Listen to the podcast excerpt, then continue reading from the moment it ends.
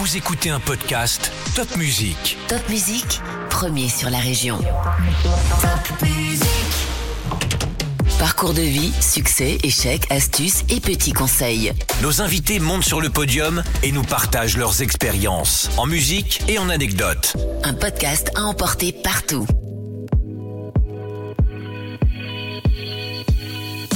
Nous, on voit rien, en fait. Hein. Quand l'artiste monte sur scène, euh, ben, moi, je vais avec ma petite facture, enfin, avec mon devis, ma facture, et, euh, et je vais discuter avec le producteur ou le représentant de la production pour, euh, ben, pour établir la facture, pour établir les comptes et euh, faire en sorte que, que le reste de la soirée se passe bien, qu'il n'y ait pas trop de, de discussions. J'ai des souvenirs d'avoir croisé David Bowie sur la grande scène. Il était avec Iman Bowie, il était avec son épouse, et euh, rien que de, de croiser son regard, on est, on est, on, voilà, on est sous le charme. Enfin, il avait un charisme Euh, exceptionnel. Alors Oasis, par exemple, ils, ils avaient demandé des, euh, des M and M's verts. Sylvie Chauchoy dirige entre autres le Zénith de Strasbourg, le plus grand de France. Elle va nous raconter comment on gère une entreprise aussi particulière, comment on fait briller les autres sans se mettre en scène, comment on passe de quatre salariés à cent dix coéquipiers pour une soirée, comment on reçoit quatre cent mille personnes par an. Cette ancienne nageuse, entraîneuse d'un centre de haut niveau, côtoie des vies d'artistes depuis longtemps. Des Eurockéennes de Belfort jusqu'au Zénith de Strasbourg, Bordeaux, Dijon et bien bien d'autres salles qu'elle dirige, Sylvie maîtrise, discrète. Un trait de caractère, la discrétion chez cette femme surprise de recevoir la Légion d'honneur pour son parcours exceptionnel. Aujourd'hui, Sylvie monte sur le podium et nous partage son expérience. Bonjour Sylvie. Bonjour, merci d'être là. Merci à vous surtout. Alors Sylvie, vous allez nous raconter, déjà on est très curieux de savoir comment on gère une entreprise comme le Zénith. C'est pas une entreprise comme les autres. Non, c'est pas une entreprise comme les autres, mais euh, je pense que diriger, c'est s'encadrer de compétences. Et euh, tout seul, on peut pas faire grand-chose, même si, si nous ne sommes pas beaucoup aux Zénith de Strasbourg, puisque nous ne sommes vous que êtes quatre. quatre. Ouais. J'ai, j'ai des compétences autour de moi, des collaborateurs euh, fiables et euh, fiers d'être là et de, et de diriger avec moi l'ensemble du, des, des processus pour, pour l'ouverture et la programmation du Zénith. Alors c'est quoi euh, diriger un Zénith ? C'est, c'est, c'est accueillir euh, bah déjà beaucoup de monde. Vous êtes oui, le plus alors, grand Zénith de France à Strasbourg ? C'est ça, alors c'est le plus grand Zénith à douze mille personnes, il n'y a pas d'autres Zénith de plus grand, il y a des arénas ensuite, hein, les autres programmes ah, okay. immobiliers étaient des arénas et cet équipement a été choisi euh, donc à l'époque en deux mille je crois, ou en deux mille deux euh, par le, l'Eurométropole de Strasbourg. Euh, c'est un bâtiment donc qui appartient à l'Eurométropole. Nous avons un contrat avec l'Eurométropole. C'est le cas pour toutes les villes, ça ? En général, où il y a beaucoup de délégations, ce qu'on appelle les contrats de délégation de service public, puisque la collectivité euh, estime qu'elle préfère mettre des professionnels à gérer ce genre de bâtiment euh, plutôt que de, d'embaucher des, des salariés municipaux. Euh, D'accord. Elle, elle ne saurait pas faire, elle ne saurait pas mmh. euh, avoir une réactivité aussi grande que, que dans le privé. Et donc nous, nous avons un contrat depuis l'année deux mille huit. Nous avons donc euh, quinze ans d'existence aujourd'hui. Nous avons été renouvelés à chaque fois. Le groupe Espace T S E et l'entreprise S N C Zénith de Strasbourg gèrent ce, ce, voilà, ce bâtiment, ce, ce paquebot, je dirais, depuis quinze ans. On a été renouvelés trois fois et là, nous avons re-signé pour dix ans. Nous sommes là jusqu'en deux mille vingt-neuf. D'accord. Et alors, le, le, le Zénith, c'est une invention française, ça c'est... Oui, oui, oui, absolument. Ça date de dix-neuf cent quatre-vingt, euh, François Mitterrand, euh, Jack Lang, et la, la volonté pour le monde du spectacle euh, de d'avoir des équipements adapté pour recueillir, accueillir des, des artistes. C'est-à-dire que, avant quatre-vingts, les artistes étaient accueillis dans des parcs expos, euh, sans, sans acoustique, dans des, euh, dans des équipements de toile, dans des, dans des, des chapiteaux. Euh, on a vu ça sur nos, sur nos places publiques quand on était petits. Et donc, il y a eu une volonté vraiment politique, hein, de Jack Lang de créer des équipements type Zénith, avec un cahier des charges très précis pour l'accueil des artistes, des producteurs, pour pouvoir faire de la cantine, pour pouvoir accueillir le, le public dans de bonnes conditions, avec des sanitaires adaptés en fonction des jauges, être modulable aussi, puisque nous on peut accueillir jusqu'à douze mille, mais on peut aussi accueillir une jauge de deux mille, on sait faire, mm-hmm. avec des jeux de rideaux, on arrive à fermer, à faire une petite boîte noire. Donc voilà, c'est, c'est vraiment le concept Zénith qui, euh, donc aujourd'hui en France, il y en a dix-sept.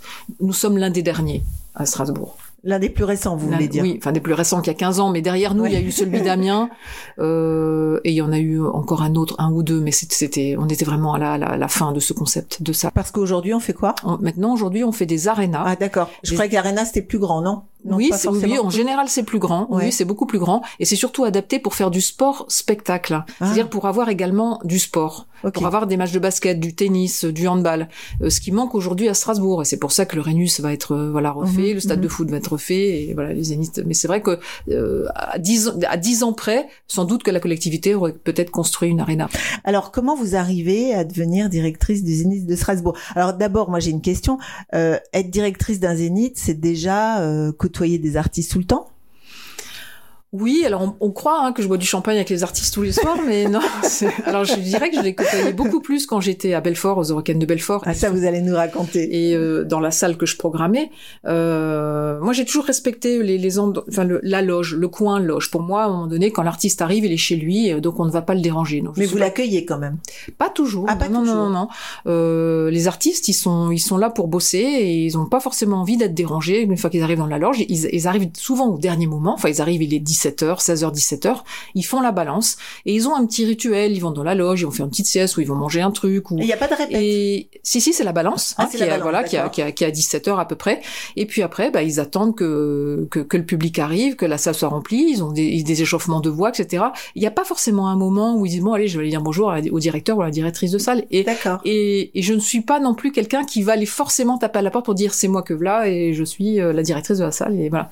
Si je les croise, oui, je peux les croiser. Je vais les croiser à la cantine, je vais les croiser quand, quand on va faire les comptes, parce que dans ce métier, on fait les comptes au cul du camion, comme on dit. Je vous Donc le soir, après le voilà. spectacle? Pendant le spectacle. Pendant le spectacle. Ouais, c'est-à-dire que nous, on voit rien, en fait. Hein. Quand l'artiste monte sur scène, ben moi, je viens avec ma petite facture, enfin avec mon devis, ma facture, et, euh, et je vais discuter avec le producteur ou le représentant de la production pour, euh, ben, pour établir la facture, pour établir les comptes et euh, faire en sorte que, que le reste de la soirée se passe bien, que il n'y ait pas trop de, de discussions.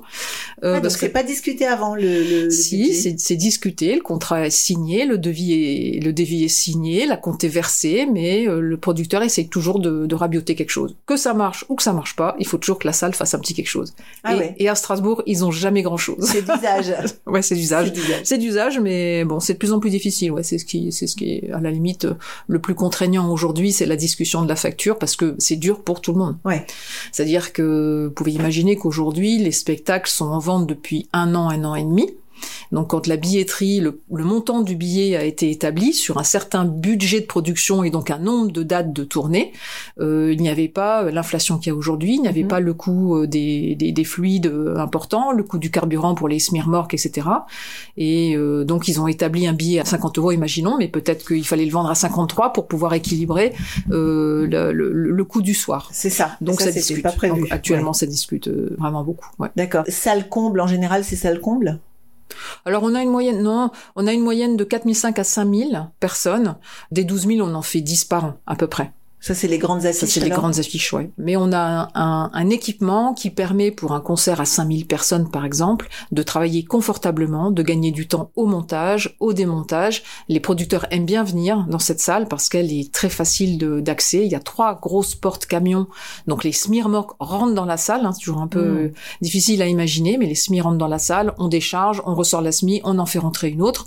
Euh, donc, il y a une noria de camions comme ça le matin. Et ils accrochent ensuite sur un grill technique qui est... Euh, un bijou euh, qui est unique en France et qui leur permet vraiment de travailler dans de très bonnes conditions et de façon, de façon rapide. Ils gagnent, au démontage, ils gagnent facilement une heure ici par rapport à notre équipement. Comment vous avez appris ce métier ? Alors, je l'ai appris sur le tas. Moi, je, je, je pensais pas faire ce métier du tout. Euh, il n'y avait pas d'école. De toute façon, à, à, en dix-neuf cent quatre-vingt-dix, il n'y avait pas d'école de spectacle. En quatre-vingts, quand, quand j'ai fait des études, euh, je suis tombée vraiment dans le spectacle par hasard. Je cherchais du boulot à Belfort. Euh, je, je, je faisais Vous des ménages. Vous êtes originaire de, de Belfort. Alors, je suis née à Lille. J'ai grandi à Lille. Je suis, je suis une, une ch'timi. Pure, su- pure souche. Et euh, j'ai grandi en Picardie. Et ensuite, je me suis donc investie dans la natation et je suis partie à Lyon. Donc investie euh, dans la natation euh, en tant que nageuse. Seconde, ouais. Voilà. Euh, j'étais nageuse de compétition et puis. C'était euh, votre. Objectif. C'était mon sport. C'était mon. Et c'était, c'était mon votre sport. Souhait de devenir nageuse euh, oui, professionnelle. Oui. Ouais. ouais, ouais, c'est ça. Et puis, euh, en vieillissant, je me suis intéressée à l'entraînement. J'ai été maître nageur à la piscine de, de Saint-Quentin, dans l'Aisne, pendant trois ans. Je me suis très très vite ennuyée d'être assise sur un, un bassin tout au long de la journée. Ça ne m'a pas beaucoup plu. Et en parallèle, donc, j'entraînais des nageurs euh, le soir, et j'ai eu la, la possibilité de rejoindre l'entraîneur de, de l'équipe de France à l'époque à Lyon, Michel Paulin. Et je suis partie donc euh, en quatre-vingt-quatre à Lyon entraîner avec lui le, le centre de haut niveau. Et lui, il, en, il entraînait l'équipe de France, donc j'ai appris beaucoup de choses. Et euh, j'ai rencontré mon mari à une formation de deuxième degré d'éducateur sportif. Lui, il était handballeur, entraîneur de handball de l'équipe une à Belfort. Et donc moi, j'étais sur Lyon. Et puis, euh, je, il devait me rejoindre sur Lyon. Et finalement, euh, euh, Mich- euh, Jean-Pierre Chevènement, qui était le maire de Belfort, lui a demandé de rester à Belfort. Et donc, il m'a dit, ta copine, on lui trouvera du boulot. Fais-la venir à la piscine de Belfort. On va lui, on va l'embaucher. Et une fois que j'ai démi- une fois après avoir démissionné de Lyon, je me suis retrouvée à Belfort sans travail parce que la piscine a été fermée euh, pour des raisons techniques. Ah. Donc, euh, je me suis retrouvée euh, au chômage en quatre-vingt-huit, mille neuf cent quatre-vingt-huit quatre-vingt-neuf. Euh, donc, j'ai fait des petits boulots. J'ai, j'ai fait des ménages dans les hôtels. Donc moi, les, ma chambre d'hôtel, quand je la quitte, elle est toujours propre et les serviettes sont bien. Voilà, parce que je, je, voilà, j'ai tellement vu des, des chantiers euh, quand, quand je faisais du ménage dans les hôtels. J'ai gardé des enfants. Enfin voilà, fallait bien manger. Et euh, j'ai appris qu'ils cherchaient une secrétaire standardiste pour un festival qui s'appelait Festival Le Ballon. Le président du territoire de Belfort, Christian Proust, plus jeune euh, président d'un département en France à l'époque, euh, souhaitait faire un événement pour le bicentenaire de la Révolution française. Donc euh, ça rappelle le, le défilé Good sur les Champs-Élysées mm-hmm. à l'époque en quatre-vingt-neuf. Et euh, donc je, j'ai, j'ai postulé par hasard, comme je, j'ai, j'ai postulé sur plusieurs postes et j'ai, j'ai été prise parmi d'autres pour être secrétaire standardiste au festival Le Ballon. Et donc ce festival est devenu en mille neuf cent quatre-vingts, donc en quatre-vingt-neuf Festival Le Ballon, en quatre-vingt-dix est devenu les Eurockéennes de Belfort. Et il est toujours les Eurockéennes de Belfort depuis plus de trente ans aujourd'hui. Et j'y suis restée vingt ans pour, pour terminer directeur général de, des Eurockéennes de Belfort. Donc c'est vraiment, j'ai vraiment appris sur le, sur tas, le tas le métier, enfin voilà, le, le, la confrontation euh, voilà, aux, aux problématiques qui vous font progresser finalement. Et donc c'est à ce moment-là aux Eurockéennes, c'est vous qui choisissiez les artistes, qui les contactez? Non, non, non. Alors les Eurockéennes, c'est pareil, c'est une équipe. Hein. Nous étions au début, nous étions sept huit, ensuite une dizaine, douze. Et euh, il y avait euh, des, des programmateurs. Donc il y avait des programmateurs au début qui étaient intégrés au festival.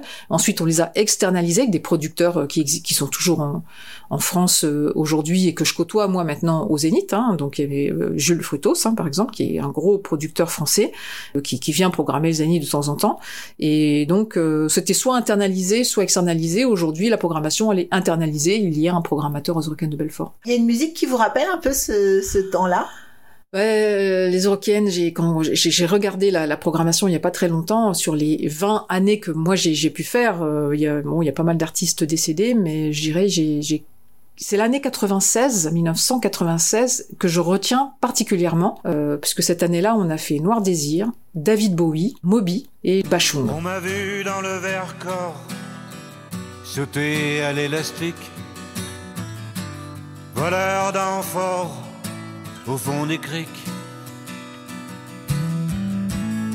J'ai fait la cour à des murennes, j'ai fait l'amour, j'ai fait le mort.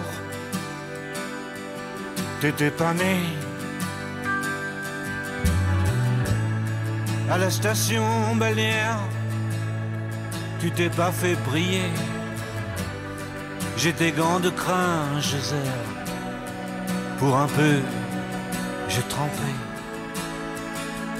Histoire d'eau.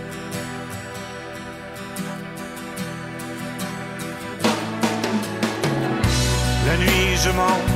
Je prends des trains à travers la plaine. La nuit je mens, je m'en lave les mains. J'ai dans les bottes des montagnes de questions où subsiste encore ton écho. Où subsiste encore ton écho. Donc ce sont vraiment des, des artistes phares qui sont... Bah, Bowie est venu qu'une fois aux Eurockéennes, mais Noir Désir, ils sont venus quatre fois, euh, Moby est venu deux fois, et, euh, et ah, voilà, le dernier c'est Daft Punk, évidemment. euh, au moment où, avec la pyramide, ils avaient investi la Seine.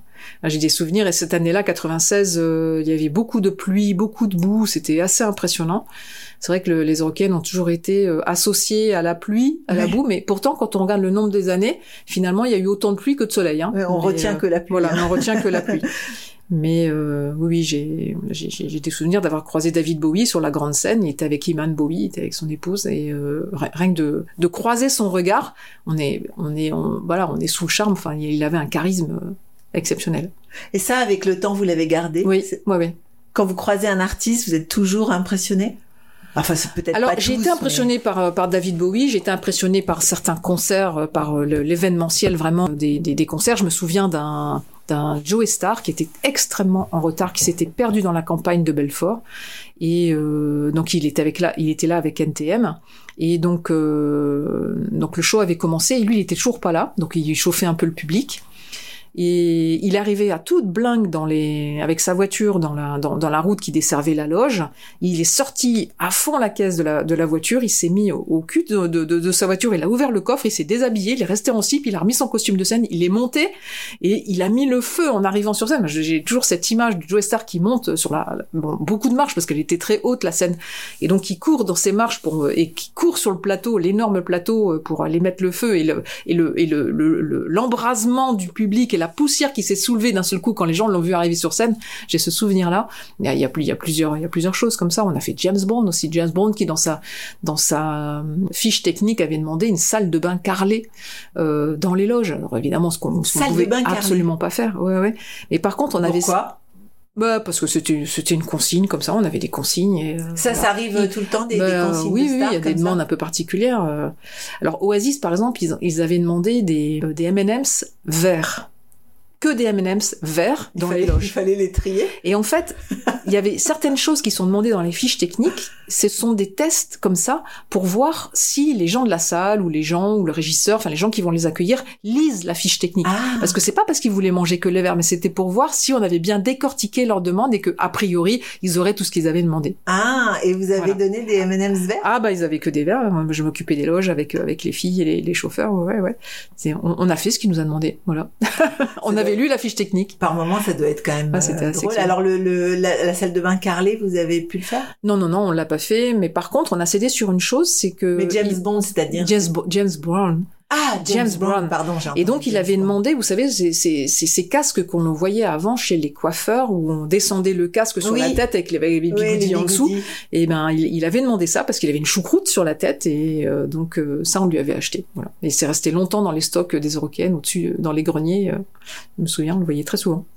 C'est pareil au Zénith. Vous, vous avez ce genre de demande aussi Alors, euh, je suis, spéciale. Je, je suis pas, au, je dirais que je suis pas impliquée dans l'accueil de l'artiste à ce point-là, ah, parce que autant j'étais Oui, aux Eurockéennes, mmh. j'étais vraiment chargée de la production, d'accueillir les artistes, de mettre en, de, de, de, là, d'embaucher les équipes. Là, vous les côtoyez tous à ce moment-là. Oui, là, je les côtoyais. Euh, à Strasbourg, euh, c'est différent. Enfin, le, le Zénith, c'est un producteur qui loue la salle et qui euh, traite les demandes de l'artiste avec son public. Nous, on est là pour mettre en place euh, la salle telle qu'il nous l'a demandé. Euh, on embauche le personnel pour euh, l'accueillir dans les meilleures conditions possibles. En tout cas, le traitement de la fiche technique, ce n'est pas moi qui, qui l'a fait. Donc, j'ai, des fois, j'entends des choses, mais euh, voilà, il y a un artiste qui nous demande de changer la pomme de douche quand il vient. Je ne vais pas dire qui c'est, mais voilà. On nous demande de changer la pomme de douche, par exemple. Pour D'accord. Ça. Donc, vous vous occupez plus de logistique aujourd'hui ? Oui. Comment on pourrait oui, dire par oui. rapport Je m'occupe à... plus de logistique. Ouais. De logistique. Euh, ensuite, j'essaie de vendre ma salle aussi auprès des producteurs lorsqu'on nous demande si elle est disponible, quel, quel prix on va faire pour tel ou tel, tel international. Euh, donc voilà, on est aussi euh, euh, à rechercher la programmation, euh, mais il y a quand même un automatisme de se dire on va aller aux Zénith de Strasbourg comme on va aller à, à Nantes, à Rouen ou, ou à Dijon. Mm-hmm. Les Zéniths sont quand même dans une routine de, de tournée. Donc euh, et donc ensuite le producteur fait, fait ce qu'il a à faire, il fait, il fait son, il fait son travail d'accueil de l'artiste. Oui, en fait, tous les artistes qui font une tournée, Strasbourg, c'est quand même devenu maintenant un endroit où, euh, enfin, oui, je veux oui. dire, c'est, c'est, c'est plus classique qu'avant. Oui, oui, oui, c'est assez incontournable. Ce qui nous manque toujours, euh, on a eu beaucoup d'internationaux à l'ouverture parce qu'il y avait l'effet d'ouverture, la, la, voilà, la, euh, les, les, l'effet euh, du, du bâtiment nouveauté, tout neuf, ouais, nouveauté. Ouais. Euh, et les internationaux aujourd'hui, ben ils choisissent beaucoup plus euh, les salles. Alors souvent, ils arrivent de, d'Espagne et donc ils remontent côté ouest. Donc euh, Nantes, Lyon, Lille, ils arrivent à récupérer les gros artistes, mais nous on est un peu à l'extrême et souvent on a, on a du mal à, à défendre nos intérêts à Strasbourg et on est proche de l'Allemagne. De l'Allemagne donc ils ouais, vont en Allemagne, ouais, ils vont ouais. pas forcément à Strasbourg. Donc c'est un peu notre difficulté, euh, voilà, c'est, c'est, c'est pour cette raison qu'on a, qu'on a moins d'internationaux aujourd'hui. Et ça, ça pourrait changer ou... Mais en fait, euh, il y a vingt ans, euh, la, les pays de l'Est ne programmaient pas d'artistes internationaux. Et puis, ils se sont ouverts au fur et à mesure, ils ont construit des salles aussi, et ils ont des... Ils ont des sponsors que nous, nous n'avons pas le droit d'avoir en France, c'est-à-dire l'alcool et, les ta- et les, le tabac. Et donc, euh, à l'étranger, euh, les producteurs euh, ont une garantie par la salle du cachet de l'artiste. C'est-à-dire que s'ils font pas complet ou s'ils font pas la ah, jauge qu'ils souhaitaient, ils sont payés quand même. Ils, ont, ils arrivent quand même à garantir le cachet Partout de l'artiste. Partout à l'étranger, ça. Oui. Bon, grâce aux sponsors. Oui, grâce aux sponsors. Ce que nous, on n'a pas avec la loi Evin. Mais nous, on a d'autres sponsors, non? Ben oui, mais euh, ça suffit pas. Ça suffit pas. Les artistes préfèrent avoir euh, comme comme maintenant une garantie. En fait. Oui, et puis euh, aujourd'hui, il y avait que la France, l'Angleterre, l'Italie qui recevaient, les Allemands qui recevaient. Aujourd'hui, ça va vraiment loin dans les pays de l'Est, et donc ils ont toujours le même nombre de dates pour de dates pour l'Europe. Donc ils vont faire deux, trois dates en France au lieu d'en mmh. faire six ou dix ouais. euh, à l'époque. Voilà. Donc c'est c'est la rareté. Et donc, vous avez une influence là-dessus. Vous allez voir les producteurs, vous vous proposez la salle. Enfin, oui, oui, d'ailleurs, bien sûr. Les salles, parce que vous avez plusieurs salles euh, en gestion. Alors, le groupe a plusieurs salles en gestion. En Zénith, nous avons le Zénith de Rouen, de Dijon, de de Nancy. On fait des gros plein air à Nancy. On a des très gros plein air cet été.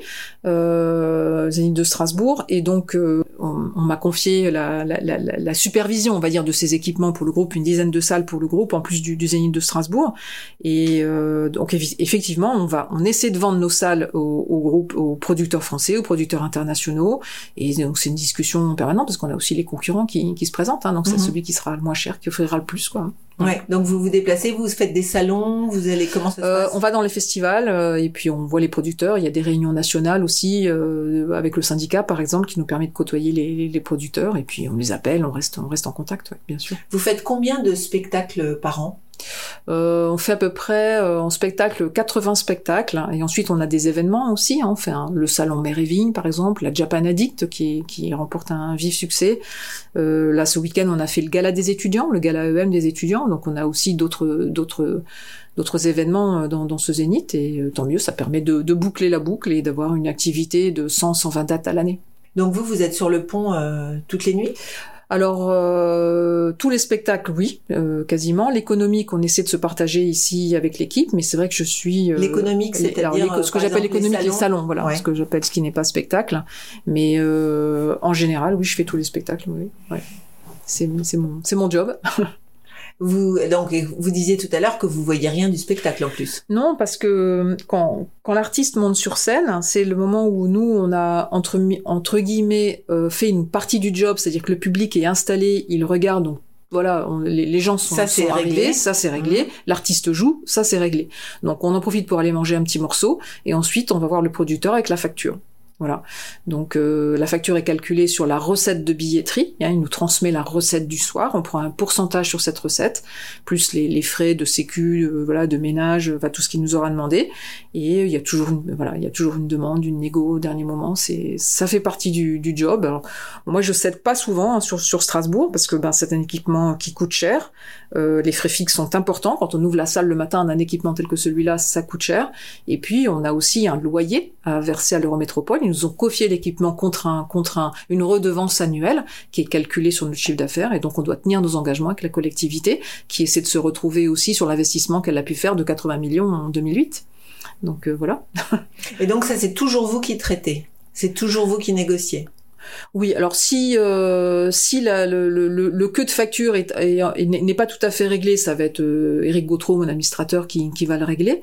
Mais on l'aura cadré avant. En tout cas, il y aura une discussion avec moi. Ou, enfin voilà. Mais mais sinon, et mon, mon administrateur est capable de de faire la facture aussi. Et ça, c'est l'expérience qui fait que vous arrivez à, à, à négocier. Vous le faisiez déjà aux Eurockéennes? Non, parce que les Eurockéennes, euh, il n'y avait pas de facture au cul du camion comme ça. Enfin, je veux ouais. dire, on, on achetait plutôt le, le, le groupe, hein, on payait le cachet du groupe, où il y avait une vente d'un, d'un contrat avec le producteur, et il n'y avait pas de négo euh, autre. Enfin, il y avait une négo à la source avec le cachet, euh, plus ou moins cher, mais ça, c'était fait euh, souvent euh, six mois avant euh, le, le festival. Euh, le, le jour du spectacle, c'est réglé. On, on, on paye le solde de l'artiste, voire même il est payé la veille. Donc, il n'y avait pas... Euh, non, non, le jour de manifestation... C'était pas lié au, au, au public, aux fréquentations, en fait. non, non, voilà. non. On s'occupait de toute, de toute la logistique globale du festival, qui était très importante.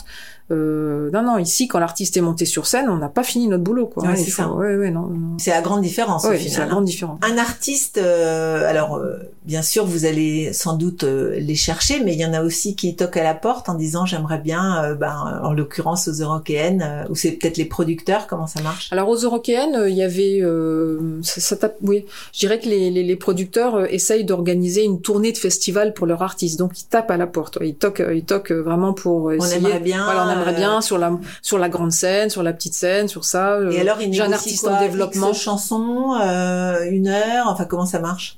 Oui, il, alors ça, ça négocie aussi le, le, le placement sur la, la journée, c'est-à-dire de, de jouer plutôt nuit. Alors comme ah c'est oui. l'été, bah je veux jouer après vingt-deux heures parce que moi j'ai des effets lumière et tout. Donc ça. Tout le monde veut voilà, jouer. Tout le monde veut jouer la nuit.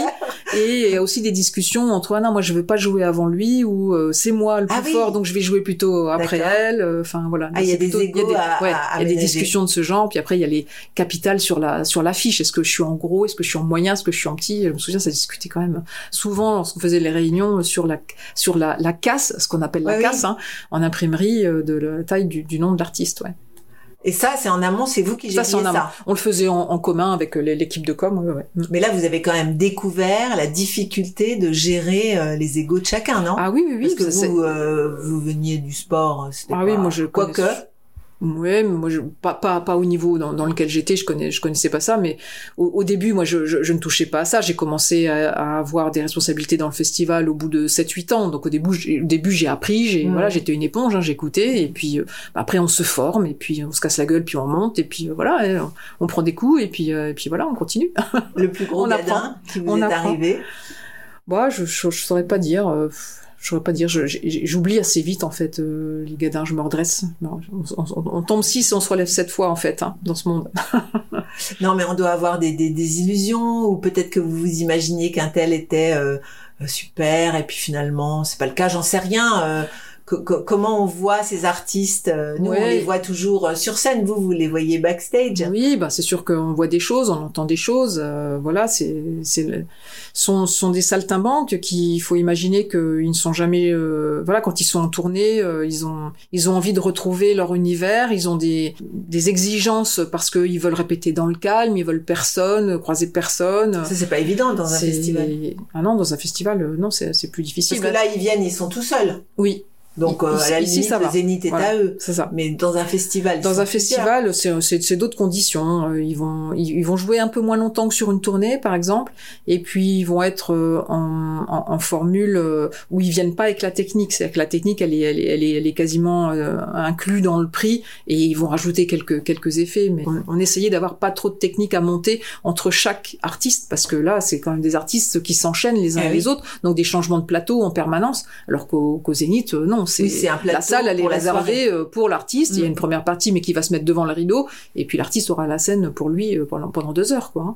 C'est, c'est, c'est deux choses différentes. Un artiste va pas du tout avoir les mêmes exigences en salle, en tournée de salle que sur un festival. Il en a plus en salle?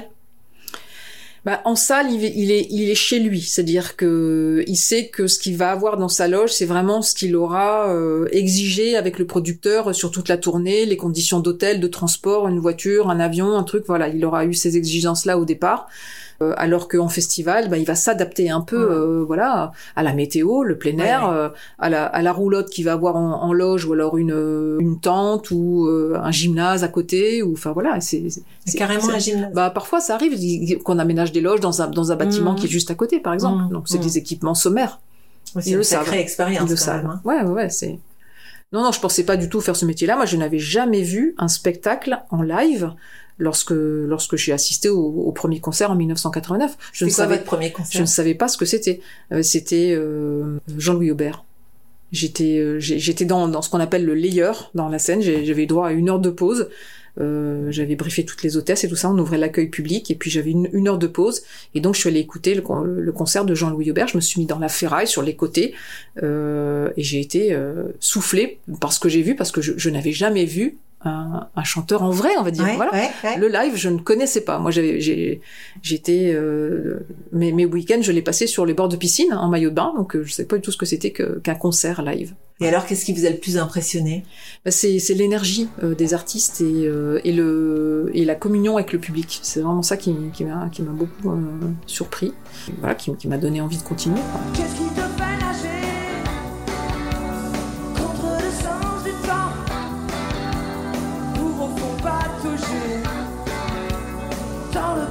Courant.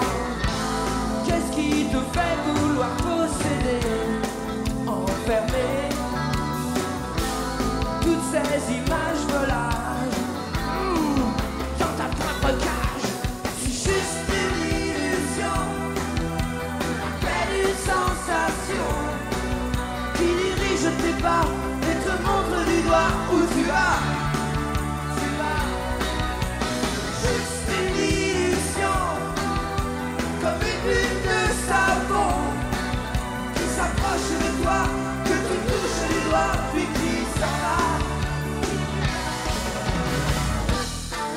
Donc c'est ça qui vous a donné le goût de... de... Oui, oui, oui, ouais, absolument. C'était assez impressionnant euh, de, de, de voir en vrai un artiste et, euh, et, et l'arrière aussi, parce que du coup, je pouvais voir aussi ce qui se passait derrière et le montage, le matin, enfin voilà, c'est...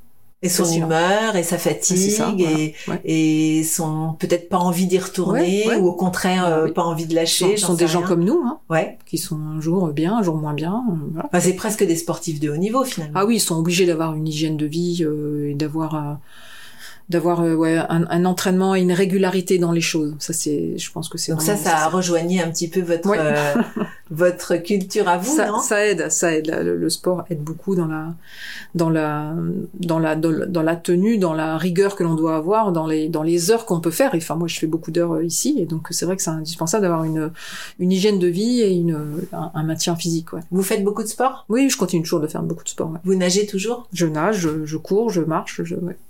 Ça fait partie de mon, de ma culture et de mon votre ouais, équilibre. Mon équilibre. Oui, ouais, j'en ai ouais. besoin. Ouais. Alors, justement, à cette euh, cette époque de la natation, euh, quand vous y renoncez, c'est sans regret, vous vous plongez dans ce nouveau monde du spectacle et, et... Non, non, j'ai, j'ai, j'ai, j'ai eu du mal à, à j'ai, j'ai eu du mal à, à oublier. J'ai toujours, je n'ai d'ailleurs pas oublié euh, l'entraînement avec avec des avec des nageurs. Enfin voilà, les, les emmener au bout d'eux-mêmes, les accompagner dans dans ce qu'ils pouvaient faire de mieux avec le corps qu'ils avaient. Euh, j'entraînais trois fois par par jour. Hein, un, un, un, trois un, fois par jour. Oui, les mmh. nageurs venaient trois fois et on entra- à sept heures du matin, on les entraînait à midi et demi et ensuite le soir à dix-huit heures trente. Donc ils étaient dans un sport-études. Oui, c'est ça, j'allais demander. Voilà. Ouais. Et, euh, et donc ils étaient accompagnés. On avait mis en place des navettes. Et vous, vous aviez fait un sport-études ? Non, non, moi non. j'ai pas fait de sport-études du tout, du tout.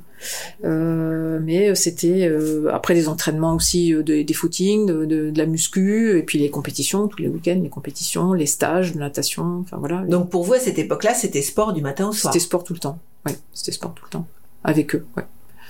Et avec la même envie, c'est-à-dire c'était plus vous qui étiez dans le bassin, ah mais oui. peu importe. Ah oui, non, peu importe. J'avais, c'était au, au contraire, on, a, on a, j'avais rendez-vous avec mes nageurs. J'étais contente de me lever, voilà, à six heures pour les accompagner à sept heures et de les et, et de les aider à ben à performer, quoi, être au, au fond d'eux-mêmes. Et voilà. C'était C'est pas si différent ce que vous faites aujourd'hui. Parce que vous vous couchez à pas d'heure pour ouais. accompagner les artistes qui sont. Euh... Oui, si on veut, mais bon, c'est ils sont pas artistes. Enfin, euh, ils sont, ils ont. Non, ils sont pas artistes grâce à vous, non, mais non. ils sont, ils vont donner peut-être le meilleur d'eux-mêmes euh, en spectacle Zénith. On grâce fait, à vous. on fait en sorte, effectivement, en équipe. Moi, j'insiste vraiment sur le fait qu'on travaille en équipe pour euh, que l'artiste soit au mieux de lui-même, qu'il y ait le chauffage adapté, qu'il y ait le public le mieux placé possible, qu'il y ait pas de trou dans la salle, qu'il y ait, voilà, que tous les gens parce soient... Parce qu'ils le voient, ça. Ça, ils le voient, surtout que mmh. nos chaises oranges, hein, donc quand il mmh. voit un trou devant lui, donc on essaie de boucher les trous avec les hôtesses, et cetera. Donc on, vraiment, on est euh, toute la famille du Zénith. Voilà, les gens qui travaillent pour accueillir l'artiste sont vraiment euh, ont à cœur de faire en sorte que tout se passe bien à tous les niveaux. Alors justement, cette famille... Euh, on va dire que tous les jours à table, vous êtes quatre. Oui, c'est ça. Et d'un coup, il va falloir ouvrir à beaucoup, beaucoup de monde. Effectivement. Donc, on... Comment on, on manage on, ça? Bah, on a des, on a des prestataires avec lesquels on travaille toute l'année, euh, qui sont investis autant que nous. Ben, donc, le, c'est pour les hôtesses, c'est pour euh, les le, hôtesses, le, les barman. La sécurité, la les sécurité, les, les S I A P, ce qu'on appelle le service incendie. Hein. Ensuite, il y a aussi le, tout, tout le service road, aménagement technique, hein, de, de la salle. Et donc, on, on a euh, de la plus petite jauge à la plus grande jauge, plus ou moins de monde à chaque fois, et donc ce sont des prestataires de services qui euh, qui mais que euh, vous choisissez, comme oui, que, que l'on choisit et que l'on fidélise. Vraiment une grande satisfaction du, du, du personnel qu'on qu'on a aujourd'hui au Zénith. C'est une donc là, il y a un briefing avant avant oui. le spectacle. Comment c'est ça. ça se passe Donc euh, deux heures avant l'ouverture des portes, on réunit les chefs de chaque service, on les informe du déroulement de la soirée. Euh, du, Est-ce qu'il y a un entracte, la, la jauge, l'entracte, euh... voilà, la première partie, s'il y en a ou pas, à quelle heure arrive, à quelle heure va monter l'artiste, à quelle heure il va sortir. Est-ce qu'il y a un accompagnement particulier à, la, à sa sortie de scène? euh, Est-ce qu'il y a des signatures après, est-ce que voilà des, mm-hmm. des consignes toujours. Et donc euh, ensuite les chefs vont briefer eux leurs équipes. La soirée se déroule, on est en relation avec les talkies et on est là au cas où. Ensuite eux ils font leur boulot et nous on est là en soutien s'il y a, s'il y a quelque chose. Voilà. Et il y a combien de personnes alors euh, en ah bah, général on, Ah bah on peut aller jusqu'à cent cinquante personnes sur des grosses jauges. cent cinquante personnes. Oui oui oui. oui, oui ouais. C'est des, c'est des gros équipements. Donc là, c'est quand même, vous avez aussi appris le management. Oui. Alors, est-ce que c'est naturel ou est-ce qu'on l'apprend? Je pense qu'on, oui, je pense qu'on on l'apprend aussi, on affine au, au fur et à mesure des, des années, mais euh, l'équipe autour de moi fait, fait aussi en sorte de, de, de manager les, les gens sous, sous leur responsabilité. Ouais. Et quand vous avez sous vos, votre gestion euh, le Zénith de Dijon, le Zénith de Bordeaux, le Zénith euh, euh, ou la ville de Nancy, vous m'aviez oui. parlé tout bah, à l'heure. Je, je suis en Comment soutien du, direct, du directeur qui est qui est qui est sur place, hein, ou la directrice qui sont sur place, qui sont là depuis plusieurs années, qui connaissent très bien leur métier aussi, et donc euh, bah, je suis en soutien, je les je les accompagne s'ils ont un problème sur une négo particulière, sur une problématique, un accident qui a pu avoir dans la salle. Oui, oui, je me déplace aussi, je vais les voir en exploitation ou hors exploitation, et et là sur les plénaires de Nancy que l'on a cet été, cet été on a Muse par exemple, Indochine, c'est que c'est complet, euh, on a donc là je vais te donner un coup de main, enfin, je serai là, mmh. moi j'aime bien avoir les mains dans le cambouis, je suis je suis je suis aux côtés des équipes. Et voilà, je, je mets les mains dans la, dans, dans la, dans l'événement. Enfin, je suis vraiment impliquée dans les événements. Je suis pas, je suis aux côtés de mes équipes avec le talkie et je suis avec eux, quoi. Ça, c'est, c'est depuis toujours. Bah, toujours. J'ai toujours eu les mains. C'est votre formation. Ouais, final, c'est ça, voilà. Hein, ouais, hein. c'est ça. J'ai toujours euh, été sur le terrain. Quel est le tempérament qu'il faut avoir pour ce type de métier? En premier lieu, il faut pas être une groupie. C'est-à-dire qu'il faut pas monter dans le bus, comme je ah. dis parfois. C'est-à-dire que... Faut il pas faut pas regarder l'artiste. Oui, c'est, il faut avoir un certain détachement. Alors, euh, moi, enfin, c'est vrai qu'à force, enfin, j'ai jamais été, euh, euh, éblouie au point de me dire, oh là, c'est Dieu et je suis à genoux et je fais, je, je suis bouche bée. Euh, j'ai pas ce tempérament-là, mais voilà, c'est parce que c'est, je suis, je suis comme ça. Et euh, donc j'ai toujours été, été assez froide. Euh, donc il faut déjà ça pas être groupie, parce que parce que sinon on se fait un peu avoir. Enfin, il faut quand même être assez assez froid dans l'analyse et rationnel. Ouais, ouais. ouais. Euh, moi, je suis dans la fonctionnalité, dans l'organisation. Euh, j'essaie de faire en sorte que mon client soit le plus satisfait Au, au maximum dans, dans, dans la journée, dans la soirée, mais euh, il reste un client et j'ai un business à faire tourner. Voilà. Et lui aussi. Donc euh, voilà, c'est deux, deux, deux businessmen qui se rencontrent, on va dire. Ah, c'est bien ça comme explication, mmh. pas être groupie. Qu'est-ce qu'il faut d'autre, hein? Bah, du métier. Aujourd'hui, je ne suis pas celle qui, que, que, que j'étais il y a, il y a vingt ans. Il euh, faudrait avoir euh, la connaissance que j'ai et avoir trente ans. Là, je serais très Pourquoi performante. Pour l'énergie? ouais, pour, pour être efficace sur le terrain encore plus que ce que j'étais. Mais il faut, il faut de la condition physique quand même pour, pour tenir. Parce que quand on enchaîne les dates, quand on fait euh, six dates dans la semaine, euh, voilà, on se lève tôt, on se couche tôt. Moi, j'aime bien être tôt le matin. Enfin, j'aime bien être avec mes équipes le matin. Alors, je, alors je viens pas à six heures à l'arrivée des camions, mais j'aime bien être là à huit heures trente, neuf heures. Euh, accompagner, enfin être présente, mmh. voilà, être présente mais dans l'équipement. Toute la journée, et je reste, soir, oui. Après, euh, souvent, je, je, je délègue la, la, la fin de, du, du, du concert. Euh, souvent, c'est mon administrateur, c'est Eric, qui, qui, qui va fermer le bâtiment avec le public, à qui je, je, je confie la sortie, et pour être là de nouveau le lendemain matin. Ça veut dire vous rentrez chez vous vers quelle heure? onze heures trente, minuit, ouais, minuit, onze heures trente, ouais.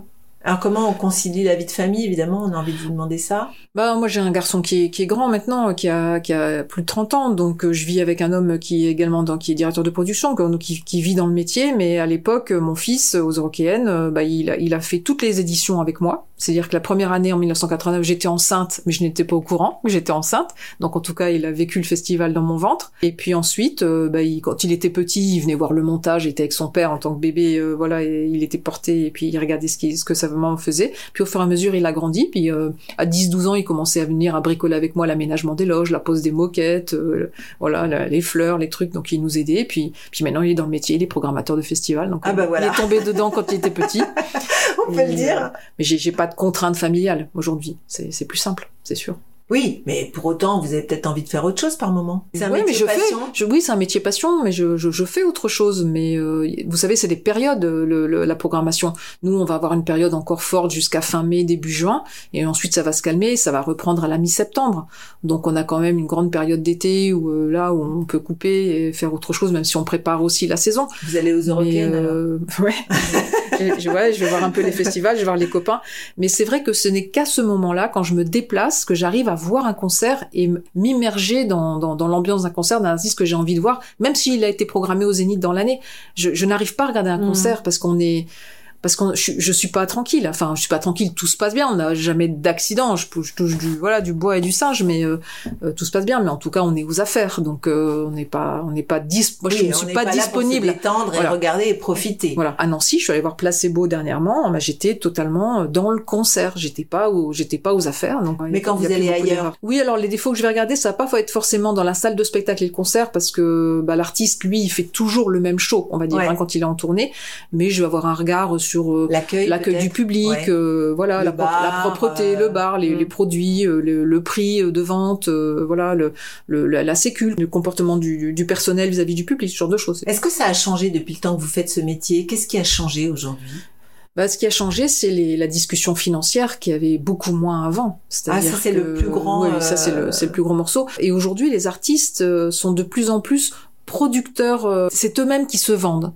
Ouais. Euh, c'est-à-dire qu'avant, ils passaient par des producteurs par, et qui organisaient leur tournée. Aujourd'hui, les artistes, ils ont enlevé un relais. Ouais. Donc, ils sont souvent euh, avec une assistante, un assistant, mais en tout cas, c'est eux qui sont aux manettes et qui analysent les devis et les coûts. Parce que ben, les intermédiaires coûtent de plus en plus cher et donc les, les marges se réduisent. Se, se, oui, oui. S'y connaître, c'est donc, ça euh, oui, de s'y connaître et puis mm-hmm. euh, d'être plus proche de, de l'argent parce que ben, les, les marges sont plus difficiles. Les artistes négocient aussi avec, avec des avocats maintenant. C'est-à-dire que ben, quand un artiste d- décide de partir, en, de, de faire une tournée, il va peut-être s'adresser à deux, trois producteurs qui, ont, qui sont en, en France. Et ce sont les avocats qui vont négocier pour eux. Donc les producteurs, donc c'est devenu plus business ouais, qu'avant. Ouais, c'est du business. Ouais, ouais. Les producteurs, euh, ils vont essayer d'obtenir le plus possible pour leur artiste. Euh, mon artiste veut telle lumière, tel son, tel truc, euh, tel décor, tout ça. Le donc tout on, dans une voilà, enveloppe. Le tout, euh, voilà. Ouais. Il veut une garantie de cachet de temps. Et euh, non, je vais au plus offrant. Et puis après, ben, le producteur, quand il monte sa tournée, il dit oulala, mais finalement il m'a demandé tout ça et euh, je vais avoir du mal à boucler euh, mon budget et puis du coup après il appuie sur les salles. Et il y en a qui sont encore dans la folie des grandeurs. Moi, je pense aux shows de Johnny Hallyday ou des choses comme ça. Bah, oui, ça se fait surtout sur les stades. Le stade de Mylène Farmer, je pense que ça va être quelque chose d'exceptionnel. Mais en ce moment, la mode, c'est les scènes centrales. Donc, on a eu Louise Attaque en, ouais. en scène centrale. Jeudi, on a Redouane Bougueraba en scène centrale. Donc ça, c'est, c'est un nouveau toc. Euh, voilà, des artistes. Sardou va faire une scène centrale à, à Paris. Il le fera pas en tournée. Paul Larref, par contre, en tournée au mois de juin, c'est une scène centrale aussi. Donc là, c'est, ça arrive. Et c'était un projet qu'on avait avait euh, étudié pour Johnny Hallyday deux ans avant son décès parce qu'il pensait repartir en tournée et on avait étudié une scène centrale pour lui. Ouais, il avait commencé à, à étudier ce, ce format. Donc pour nous c'est totalement euh, c'est totalement nouveau. Voilà. Donc on n'est pas adapté dire... parce ouais. qu'on a on a un côté on a des gradins et de l'autre côté c'est le mur, c'est le fond de scène. Ouais. Donc on a euh, sur Louise Attaque c'était un peu surprenant, on avait six mille personnes dans un gradin et en face rien et une scène au milieu et du public qui est tout autour, tout autour. Mais il y a quand même un mur où il y a rien. On est Donc seul. Ça c'est quoi? C'est des investissements euh, éventuels à prévoir, c'est des changements. Ouais, peut-être, une, peut-être avoir à demeure une, un, un gradinage, un gradin, pas qu'on laisse en permanence, hein, qui, qu'on monte ouais. et qu'on démonte, mais c'est des coûts hein, de, ouais. d'investissement déjà, puis de montage et de démontage. Donc, euh, donc voilà, c'est la réflexion que l'on a. Si effectivement ça se, ça se perdure, faudra peut-être pour maintenir le niveau d'accueil, éviter que, les, que, que ces artistes-là ben, zappent, zappent votre ouais, salle ouais, et aillent ouais. que dans les arénas, parce eh oui. que là, voilà, c'est des réflexions qu'il faut avoir pour le, pour le futur. Ouais. Et le public, il a changé? Alors le public, euh, on a vraiment cru qu'il allait pas revenir après le Covid. Donc on a une année, euh, début d'année deux mille vingt-deux, un peu difficile. Et puis finalement, on a fait une, une grosse année deux mille vingt-deux en fréquentation. Et là, euh, en fin d'année deux mille vingt-deux, on, a, on, on se disait que l'année deux mille vingt-trois allait pas être terrible et les, les ventes étaient pas bonnes, le, la projection était pas bonne. Et finalement, on fait quand même des scores. Donc, autant avant le Covid, les gens achetaient longtemps à l'avance, on avait vraiment une vision précise de la jauge qu'on allait faire six mois avant. Autant là, maintenant, les gens attendent le dernier moment parce que bah ils ont peur des annulations, ils ont peur des reports, ils ont peur de ce qui, de tout ce qu'on a vécu ouais, oui. pendant la fermeture. De, de nos équipements. Donc voilà, maintenant les gens achètent au dernier moment. Et on a une vision à dix jours maintenant. Ouais. À dix jours. À dix jours. Ouais. Ouais. Alors qu'avant c'était à six mois. Ouais, c'est ça. C'est-à-dire c'est que d'un, d'une jauge qu'on va peut-être euh, adapter à tr- pour trois mille personnes pour un artiste, ben, d'un, d'un, d'un seul coup on va passer à cinq mille. Et vous, vous ouvrez comme ça jusqu'à ce que vous oui. puissiez... Oui, on sait ça. faire. Okay. Ça c'est notre métier, on sait s'adapter. C'est... Si à trois mille vous voyez que c'est plein, vous pouvez augmenter oui, la jauge. Absolument, parce qu'on mmh. peut faire jusqu'à douze mille ou huit mille assis. Et si euh, l'artiste a vendu quatre mille et que un mois après on est à huit mille, on sait faire, on ouvre les rideaux, on mmh. ouvre, voilà. On pousse D'accord. pas les murs, mais c'est, c'est tout un jeu de rideaux et de jauges qu'on, qu'on sait faire avec les zéniths. Ouais. Et est-ce que le virtuel, est-ce que toutes ces nouvelles technologies, c'est, ça existe? On a eu un ou deux spectacles. Ça nous a fait peur, ça nous a vraiment fait peur.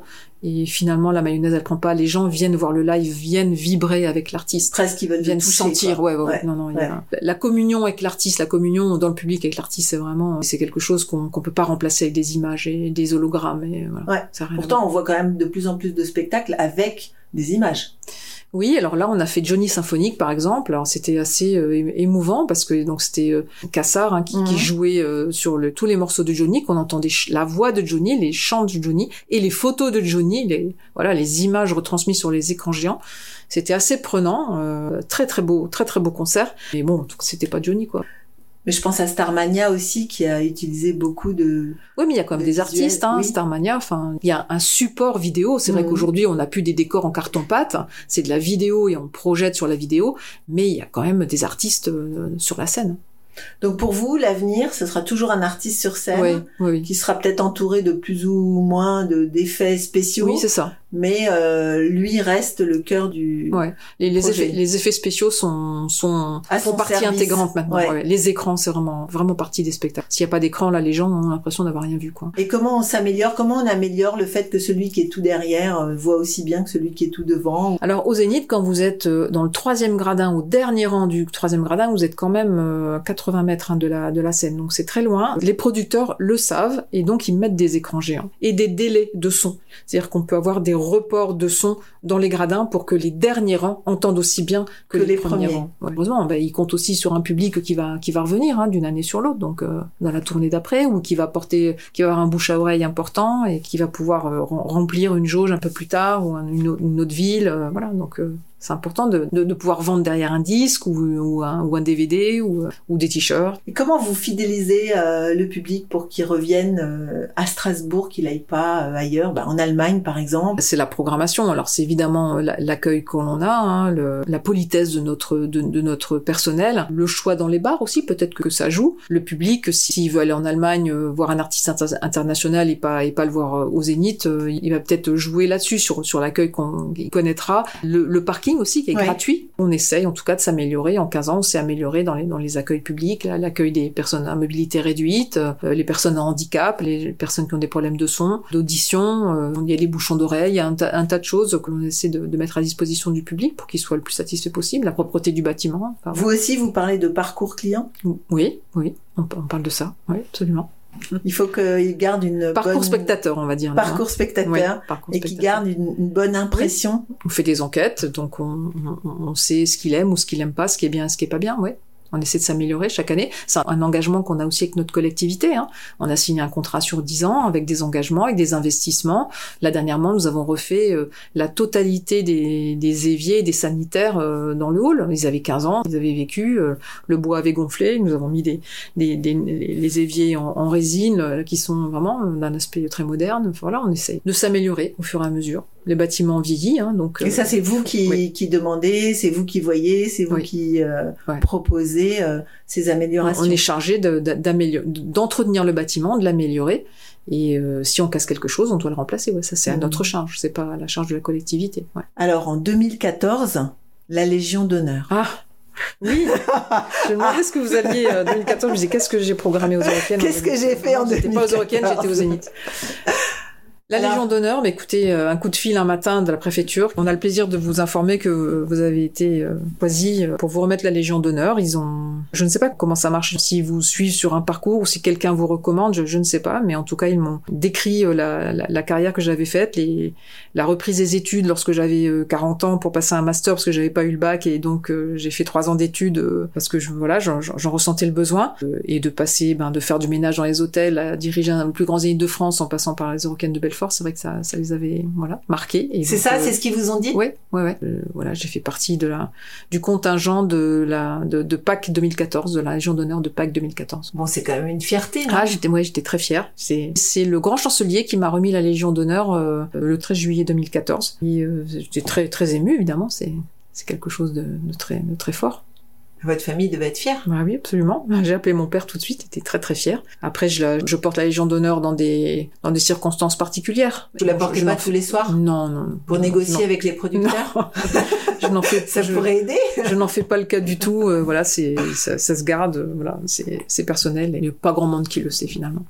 Bah là, tout le monde va le savoir. Alors justement, ces études que vous reprenez, pourquoi ? Parce que vous avez le sentiment que ça vous manque d'avoir. Et en fait, et peu euh... d'études, parce que vous avez arrêté quoi, après le bac ?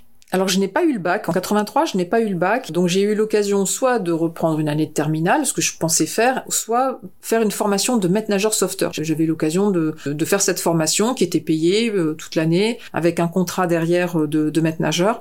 Et donc, j'ai testé. J'ai dit, bon, bah, si je suis prise, je fais maître nageur, sinon je reprends une année de bac. Ah, d'accord. Et puis, j'ai été prise. prise. Voilà. Donc, euh, ben, j'ai, j'ai commencé ma carrière dans la natation, maître nageur au début. J'entraînais déjà des enfants et puis la possibilité de rejoindre ensuite un, un entraîneur de haut niveau à Lyon. Et au bout de, à quarante ans, j'avais appris, appris beaucoup de choses sur le tas de façon empirique aux Eurockéennes de Belfort. Et je sais pas, il y a une force en moi, je ne peux pas vous dire pourquoi, qui, qui m'a incité à, à faire une valorisation des acquis pour passer, euh, donc, euh, le bac, une licence, mais pour aller en master. J'avais vraiment envie de, de, de passer un master de, de management et de gestion d'entreprise. Pas de spectacle, mais en tout cas de gestion, parce que j'avais les mains dedans, hein, aux Eurockéennes, et j'avais appris beaucoup de choses, mais des choses que je comprenais pas forcément pourquoi je les faisais de, de telle sorte, et donc euh, j'ai, ça m'a permis de passer, euh, passer un cap dans la compréhension, et puis, euh, et puis voilà, j'ai, j'ai eu un master au bout de trois ans avec mention, et j'ai, j'ai, les six premiers mois ont traité très difficile, je me, je me suis dit que j'avais tapé trop haut, que j'y arriverais pas, parce qu'il fallait remettre le cerveau quand même à, à, il fallait à apprendre, il fallait retourner à l'école. C'était, des C'était en du... présentiel ou... C'était en présentiel, en cours du soir le vendredi et le samedi toute la journée, ah oui. Pendant trois ans.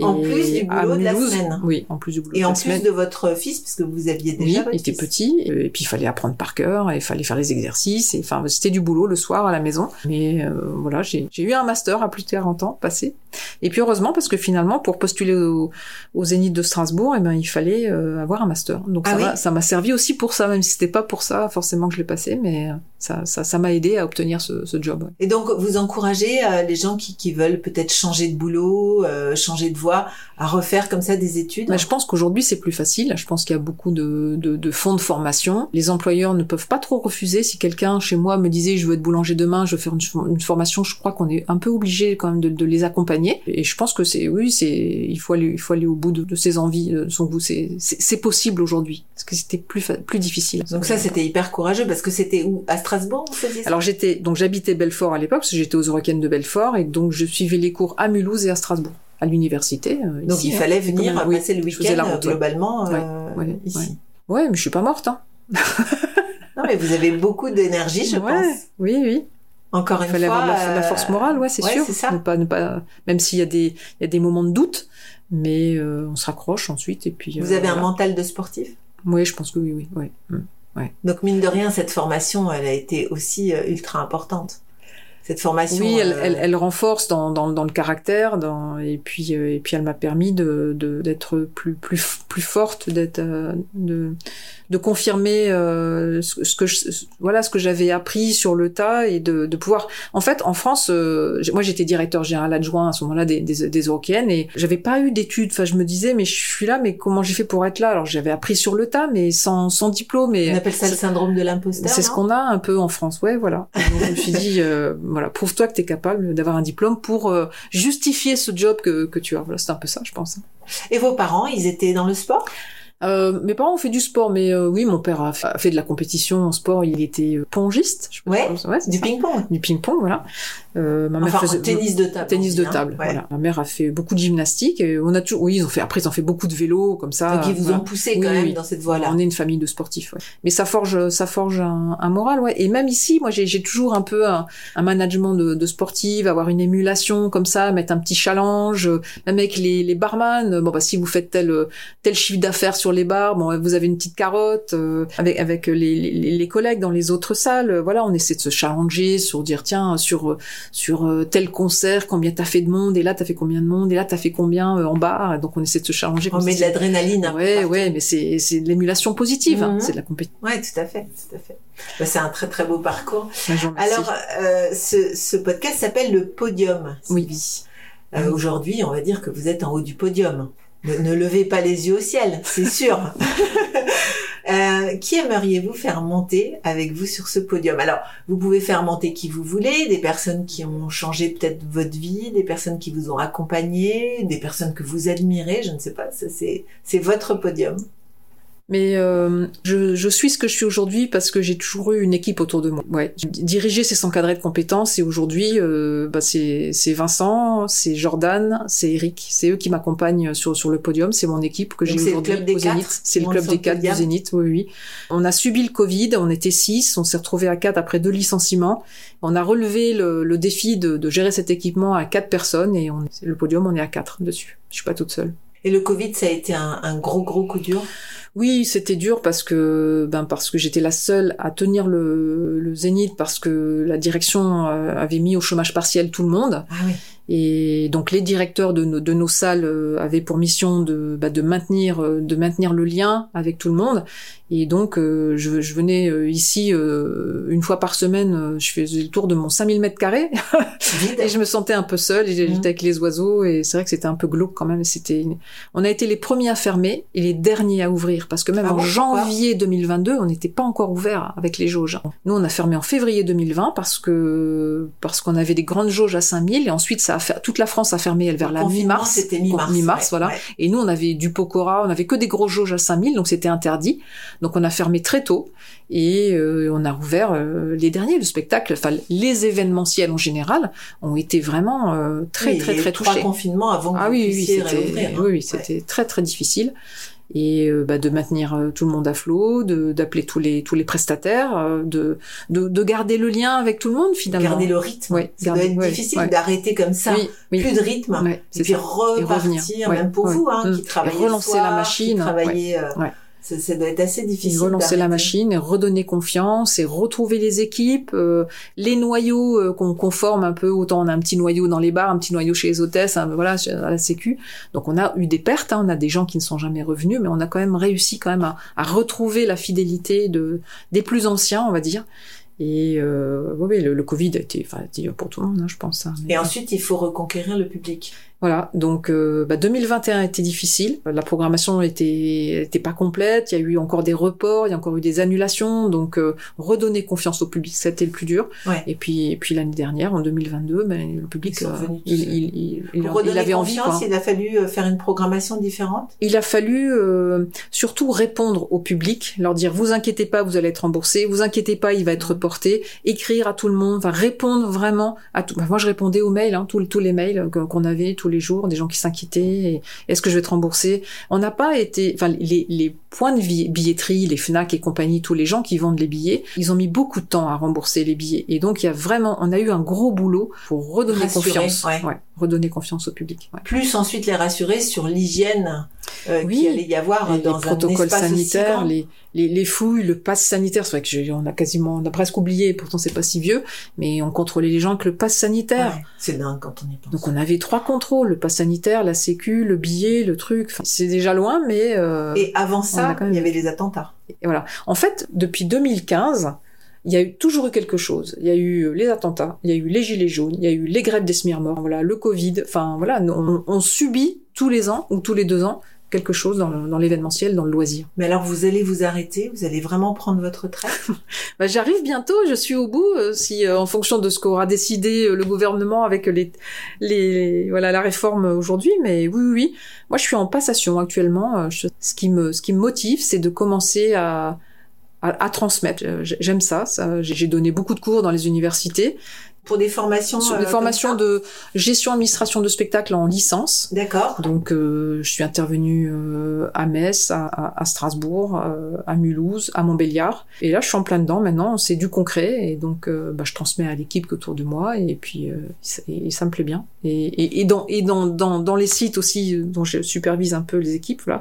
Je suis responsable qualité du groupe et donc je transmets un peu des des, des la norme, euh, la, enfin les les process. Euh, voilà, on, je, je certifie les sites en normes I S O neuf mille un et vingt cent vingt et un et donc voilà je je je, je, je transmets ça ça me plaît. Place aux jeunes, non non mais c'est bien, j'ai pas envie qu'on me dise de partir donc euh, ce qui est plus difficile c'est qu'on moi j'ai toujours trente ans dans ma tête mais le le corps il suit moins bien, on a plus de mal à récupérer même si j'ai encore une, une bonne une, une hygiène de vie et une résistance mais on sent quand même ben voilà les années passent et c'est c'est plus difficile. Mais c'est, c'est la vie, tout le monde va y passer. Enfin, je crois qu'on a la chance de vieillir, c'est ce qu'il faut se dire en fait. Quand on a un petit coup de blues, on se dit mais t'as, t'as la chance de vieillir, il y en a qui sont partis avant. C'est vrai, allez. C'est une belle fin. Merci ouais. Sylvie. Merci beaucoup, à bientôt.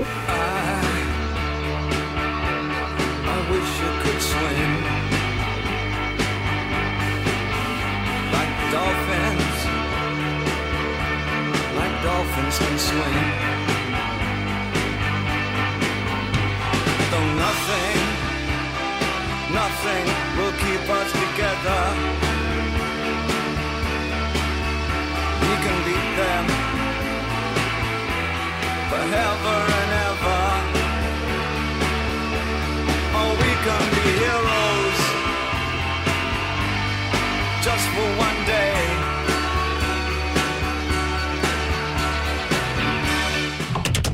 Parcours de vie, succès, échecs, astuces et petits conseils. Nos invités montent sur le podium et nous partagent leurs expériences en musique et en anecdotes. Un podcast à emporter partout.